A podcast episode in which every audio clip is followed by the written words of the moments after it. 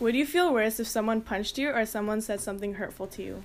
I would feel worse if someone said something hurtful f- to me because like the physical pain would be temporary, and yeah. Yeah, so I would feel bad if someone says something hurtful towards me because emotional pain is always worse than physical pain. Okay. I think emotional pain is worst because it really just sticks with you throughout life.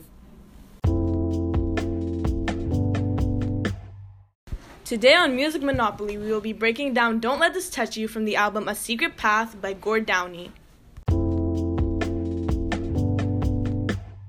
I'm Masuma. I'm Sahil. And I'm Ali. Oh my god, it's great to be back for season 2 of Music Monopoly. Last season we had the most uncomfortable sofas ever. Finally, we got some new chairs. And these mics are great. Okay, so let's get started. Gord Downie published The Secret Path Project, a multimedia art project including a music album, a tour, a graphic novel, and a television film in October of 2016. But this mm-hmm. project was unlike anything he had ever done before. And rather than his usual rock albums, this album had a deep connection to Canada's dark history. The residential school system, and especially the tragic story of Chanie Wenjack. So, Chanie Wenjack was an Indigenous boy who died after running away from his residential school in Northern Ontario. So, Chanie ran away with his two friends, like us three, and after more than eight hours of walking in the cold, the boys had made it to the house of Charles Kelly. Wait, who is Charles Kelly? Let me tell you guys. Kelly was a favorite of the Kelly was a favorite uncle of the t- of his two friends, but he was against the ideas of the boys staying at his house and told them go back to the school. The boys argued and told them if he sent them back, they would only run away again. Because mm-hmm. Kelly cared for his new nephews, he allowed them to stay. But the Kellys had a low income and a big family to feed. So taking care of Chanie had started to become in- inconvenient for them. Yeah. Many times, many times, Charles and his wife Clara would refer to Chanie as the stranger, and although no one had told him to leave, he got the message. Imagine imagine coming to someone's house after escaping a residential school and then being called the stranger. But like at the same time, I understand how they felt because like they didn't have any money and they really couldn't do anything about it. Like I would feel really bad. Like we we took our hard time to like escape the school. We escaped and then we came. We Yes, like we it's came like turning somewhere. on your own your own kind, you know. 'Cause Yeah, they're- I know. like- hmm But like they didn't have any money to feed them, and they really couldn't do anything. I feel like they should have like maybe like tried to help him find his father instead of just leaving him alone. And like tell him to go back to the school where he Mhm. escaped from. Yeah. Or at least Okay. give him more when, when he leaves, right? hmm Yeah, so basically after that, Chanie decided to travel back home to his father. So he left the Kellys and he decided to continue on his journey after receiving the message of being unwanted. And when he left, the Kelly family gave him a few wooden matches as he hopelessly walked and walked on October 22nd. Sadly, in 1966, Chanie died beside a CNR track due to the exposure to cold and hunger. Downie was extremely touched by the story, and in an interview, he states that I never knew Chanie, but I will always love him. Chanie haunts me. His story is Canada's story. Canada actually has a pretty depressing history, and he continues to say that this is about Canada. We are not Mhm. the country we thought we were. All of those governments and all of those churches for all those years misused mis- misused themselves. They hurt many children. They broke up many families. They erased entire communities. Yeah. It's kind of like Canada's hidden history, you know. Yeah, a lot of people don't know about this, especially like older people, because it's just introduced to curriculum now. So Downie also wrote A Secret Path, which has 10 poems that were turned into 10 songs for the album. It was recorded in 2013, and the proceeds from the album and graphic novel go to the National Center for Truth and Reconciliation of the University of Manitoba, which is dedicated to preserving the history of residential school systems. I really thought this was nice of Downie to do, that he gave so much money for the And building up co- of communities. And it's actually crazy how this famous author, famous artist back in the day, he he decided to take out his time instead of making his usual rock albums. He Mhm. decided to make this album just for Chanie. That showed how much he actually loved him, even though he never met him. Yeah, it just really shows his dedication to people who had been hurt in the past. I think he should be an example for all of us because if someone like him, a very influential character of media, decides to show some support and show some time and effort in making songs for something like indigenous people where people didn't care about, I think that should show us how we should also care about indigenous mhm. people, although we're not so influential ourselves. So we looked over a few songs in the album, and the song that really stuck t- to uh, uh, us most was "Don't Let Don't Let This Touch You."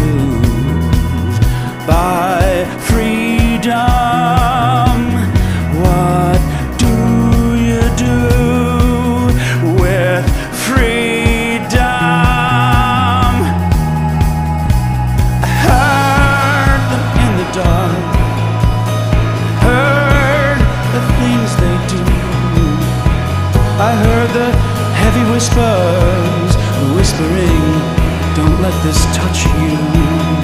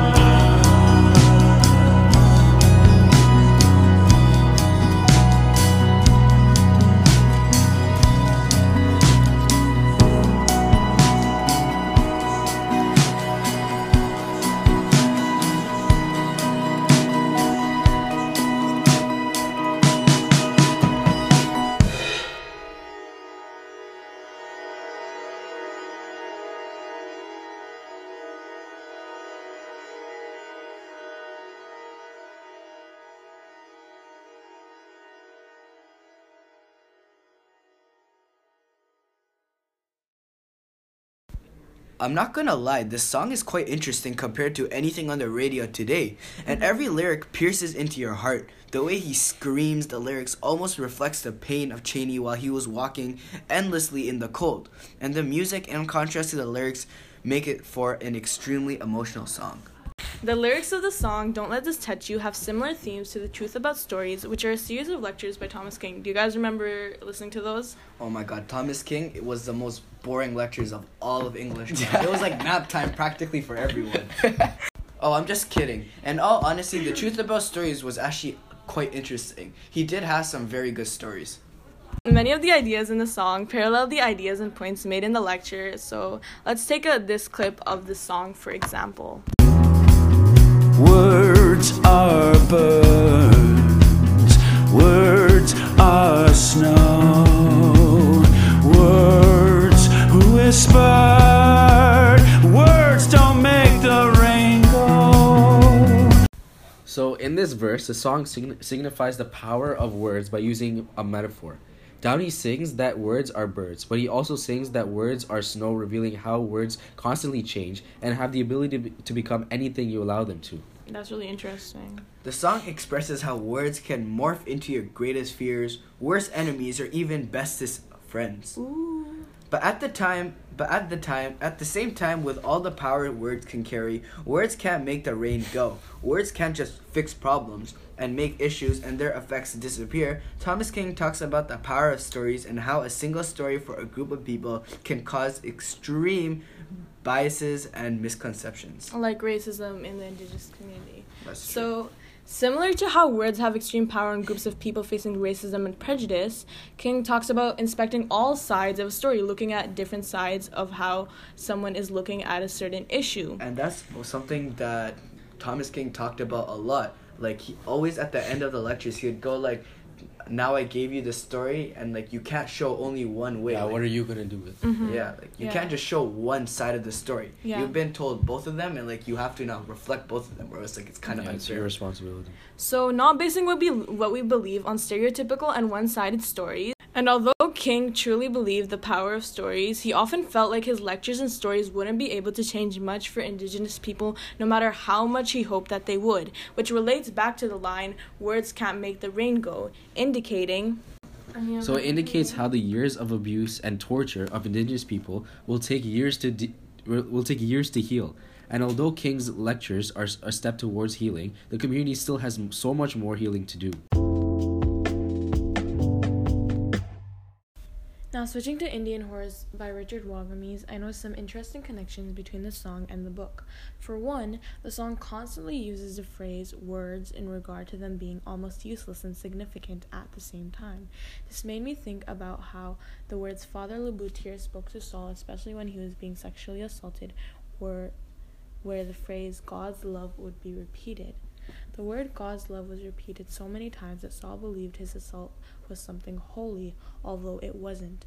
The fact that the use of this phrase allowed Saul to have a perception that his rape was a good thing shows how much power words really have, especially when a person is young and impressionable.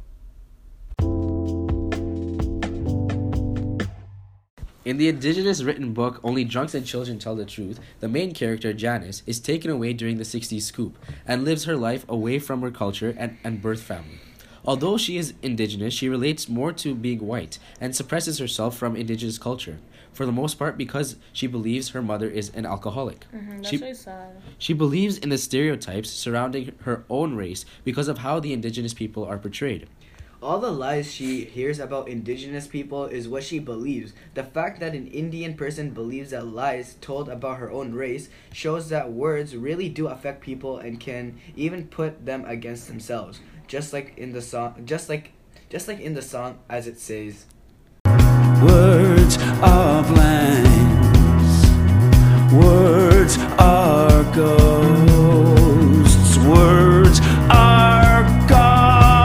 This shows the power and weight words can have, just like they did on Janice.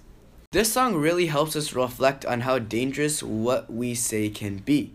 And after listening to it, I started to look deeper into indigenous mental health, So, really interesting thing. So, according to an article from the Canadian Mental Health Association, it says that in response to years of colonization, residential schools, child welfare programs, and intergenerational trauma, Indigenous communities have been challenged with high suicide rates, difficulties with substance abuse, and family violence.